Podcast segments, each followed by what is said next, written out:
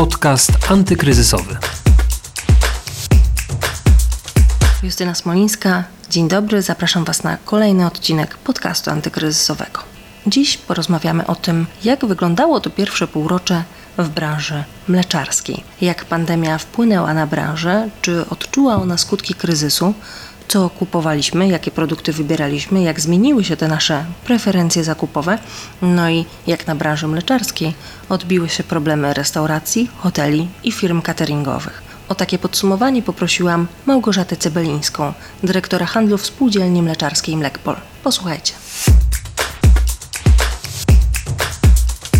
Pierwsze półrocze w naszej firmie było bardzo nietypowe. Oczywiście ukształtowała to pandemia koronawirusa, e, zwłaszcza gdzieś tam na przełomie lutego i marca, więc musieliśmy się dostosować do nowych warunków funkcjonowania, stanąć e, przed wielkim zadaniem, aby dostarczyć nagle bardzo duże ilości produktów, zwłaszcza tych trwałych na rynek żeby zapewnić dostępność dla naszych konsumentów na półkach ich najbliższych sklepów. I na tym się koncentrowaliśmy w tym najtrudniejszym okresie. Później, kiedy ta sytuacja już zaczęła funkcjonować, okazało się, że popyt na produkty świeże, na produkty nowe, które żeśmy też przygotowali, nowe odsłony, był dosyć niski i musieliśmy też się uporać z tym, żeby te plany troszeczkę pozmieniać i dostosować do panującej sytuacji. Na szczęście ten okres nie trwał długo i po kilku tygodniach ta sytuacja zaczęła się normalizować, zwłaszcza kiedy w sklepach dopuszczono już e, bez limitów ilość konsumentów, więc w jakiś tam czasie, kwiecień, maj, wróciło to wszystko do normalnego funkcjonowania i na dzień dzisiejszy podsumowujemy, że te pierwsze półrocze w kontekście ilości naszego produktu no, sprzedało się dobrze i to nie tylko w kraju, ale też w eksporcie. O ten eksport jeszcze będę pytać, a jak, najpierw jakby miała Pani ocenić, jak ta pandemia COVID-19 wpłynęła na całą branżę mleczarską. Co się zmieniło i co było największym problemem? Czy właśnie te początkowe wzmożone zapotrzebowanie, czy może potem część osób z branży narzekała właśnie na przestój. Co było takim największym utrapieniem dla branży w tym czasie? Oczywiście branża mleczarska to jest e, część branży spożywczej, więc e, wydawałoby się, że najmniej nas dotknęły te problemy. Natomiast one były, zmierzyliśmy się wszyscy z nimi, czy to mniejsi, czy więksi producenci, a związane to było przede wszystkim z tym, że branża tak zwana food service, czyli choreka, restauracje, szkoły, hotele, to wszystko przestało funkcjonować, więc produkty, które były tam dostarczane, a muszę podkreślić, że właśnie ten kanał sprzedaży choreka w ostatnich latach najdynamiczniej się rozwijał, no to niestety stanęliśmy przed tym problemem, że ten popyt stał się zerowy, że nasi odbiorcy mają zapasy produktów, których nie są w stanie sprzedać. Też realizując program dla szkoły, zostaliśmy z mlekiem przeznaczonym wyłącznie do dystrybucji w szkołach, więc tych problemów było naprawdę dużo. Ale też takim istotnym było no, zapewnienie funkcjonalności firmy, bezpieczeństwa i pracowników, i produkcji, żeby no, móc pracować i to pod taką presją w pewnym tym okresie bardzo, bardzo dużego napięcia, takich warunków zupełnie nietypowych, bo jako duża firma planujemy tą sprzedaż, planujemy produkcję, więc ta nasza praca jest dosyć taka przewidywalna, w pewnych granicach oczywiście związanych z popytem i podażą, ale przewidywalna. Przez lata nad tym pracowaliśmy, jesteśmy dużą firmą, więc musimy w ten sposób funkcjonować. Więc nagłe takie zachwianie, że pewne produkty się sprzedają i trzeba ich dwa, trzy, pięć razy więcej, a innych wcale, no też było taką trudnością, z którą musieliśmy sobie poradzić. Natomiast dywersyfikacja produkcji, to, że posiadamy 13 zakładów, że produkujemy wszystkie możliwe kategorie produktów mleczarskich, no pozwoliło nam sobie poradzić z tymi problemami Oczywiście przy udziale ludzi, którzy bardzo się zaangażowali. Ja już wielokrotnie dziękowałam im za to, że w tym trudnym okresie tą naszą pracę potraktowali jako misję, jako mm, może nie taką misję, którą realizują lekarze inne służby, które pomagają, natomiast no, równie ważną, bo dbamy o to, żeby dostarczyć na rynek bezpieczne produkty, żeby one były bardzo dobrej jakości mimo trudnych warunków i żeby przede wszystkim były na tych półkach.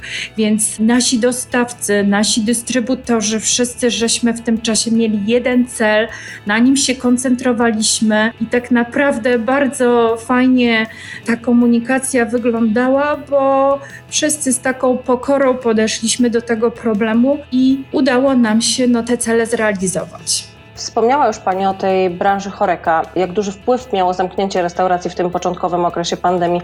Procentowo, ile mogliście stracić na tym i czy rzeczywiście to jest taki główny kanał, do którego trafiają produkty? To jest bardzo istotny kanał. My w nim uczestniczymy nie tylko w sposób bezpośredni, ale bardzo dużo też nasi odbiorcy, nasi dystrybutorzy mają lokalnie bardzo dużo takich e, umów, takich biznesów bezpośrednio właśnie z tymi punktami, więc do końca nie możemy tego procentowo określić. E, Jakoś to szacujemy oczywiście. Widzimy po spadkach u tych naszych klientów i wiemy e, w tej chwili, z czego one wynikają. Dla nas również e, ważnym takim chorekowym kanałem, kierunkiem były kraje zagraniczne, bo proszę pamiętać, że są w Europie kraje, które typowo żyją z turystyki, w których czasami 70-80% przychodu pochodzi z turystyki i muszę przyznać, że najbardziej tam odczuliśmy, że te zapotrzebowanie przede wszystkim było spóźnione, nie pojawiło się w kwietniu, a dopiero gdzieś tam na przełomie maja-czerwca i w zupełnie też innych ilościach. Mówię tutaj o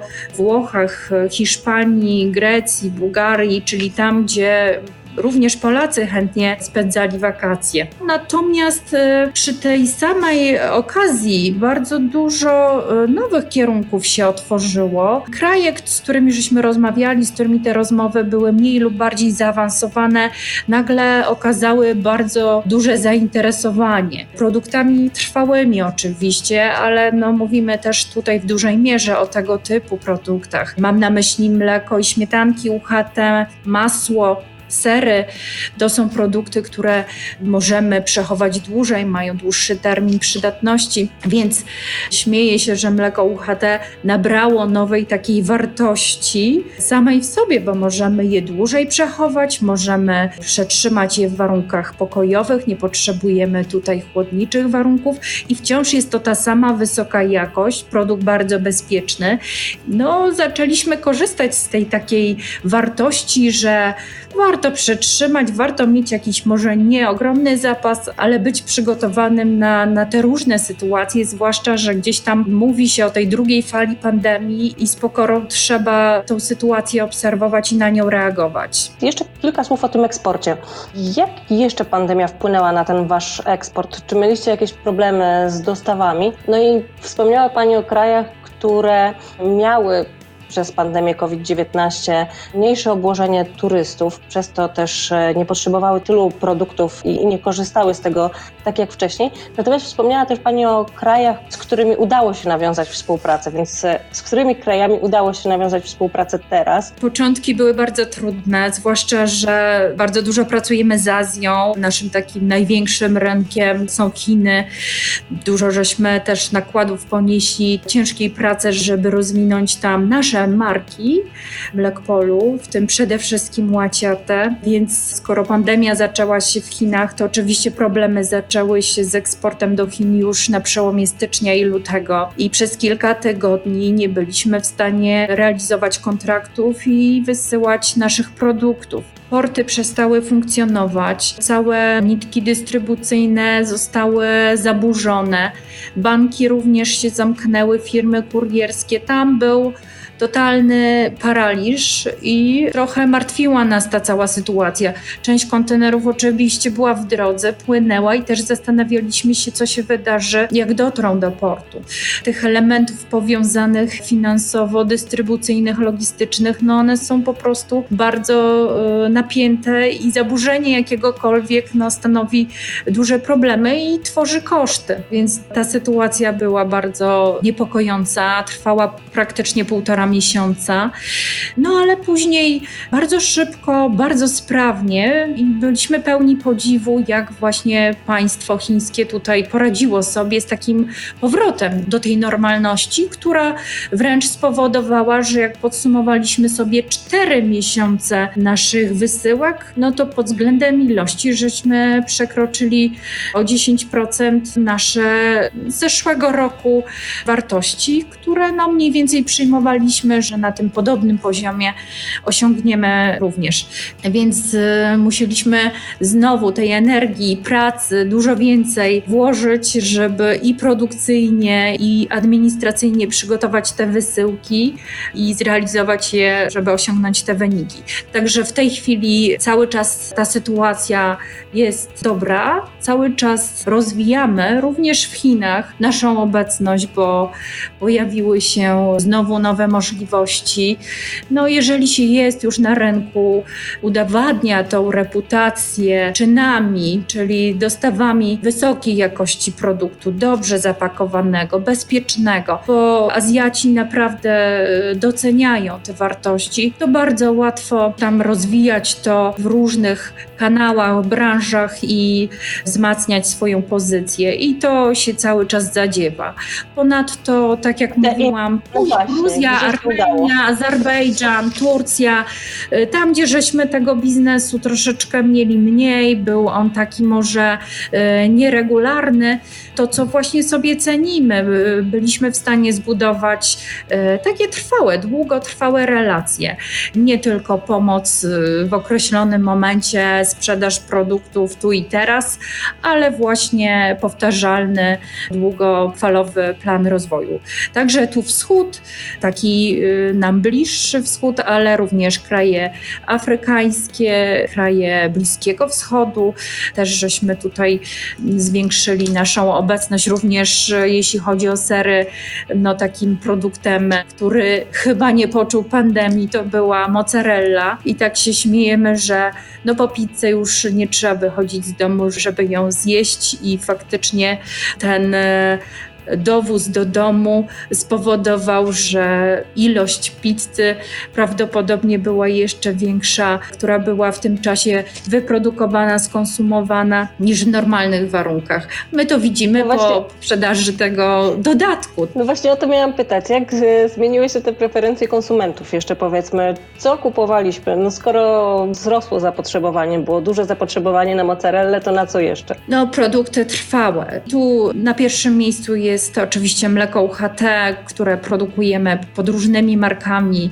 Łaciate jest najbardziej znaną marką już nie tylko w Polsce, bo tak jak mówię, turystyka powoduje to, do nas też przyjeżdżają z różnych krajów i widzą i, i budują sobie świadomość, co jest dobre, co jest wartościowe i później próbują gdzieś tam na podstawie tego, co zobaczyli, zwłaszcza tacy, którzy no, zajmują się tą, tym handlem, dystrybucją, też do swoich krajów przenosić. I tak te kontakty właśnie z Wietnamem nam się rozwinęły właśnie przez to, że no, tu też mamy dużą grupę Wietnamczyków, która gdzieś tą formą szeptaną rekomenduje pewne produkty i, i powoduje, że mamy ten kontakt po tamtej stronie już taki celowany.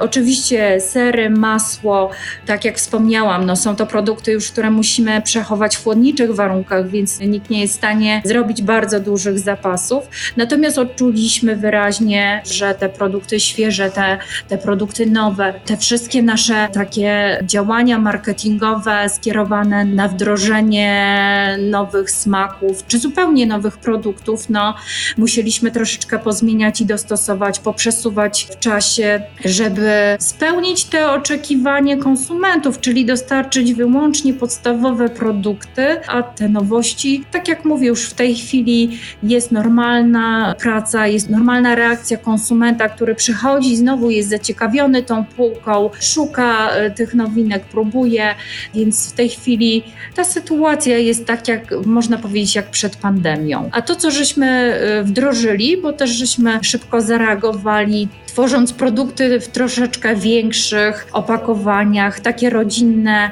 opakowania plastrów, serów, e, kawałków serów popularnych dla klientów w znanych markach, również masło w dużych porcjach, osełka 500-300 gram. To się przyjęło na rynku, bo to było wtedy potrzebne. Też e, był ekonomiczny wymiar, bo duża porcja oczywiście ma mniejsze koszty wytworzenia, więc to zostało i uważamy, że to będzie funkcjonowało mimo wszystko, realizując też potrzeby w różnych sytuacjach, bo, bo, bo nie przewidzimy, co się jeszcze może wydarzyć. Bardzo dziękuję za rozmowę. Naszym gościem była Małgorzata Cybylińska, dyrektor handlu w Spółdzielni Mleczarskiej Mlekpol. Dziękuję bardzo. To już wszystko w tym odcinku podcastu antykryzysowego. Zapraszam Was na kolejne, a wszystkie rozmowy znajdziecie na stronie pb.pl ukośnik antykryzysowy i w aplikacjach podcastowych. Do usłyszenia. Podcast antykryzysowy.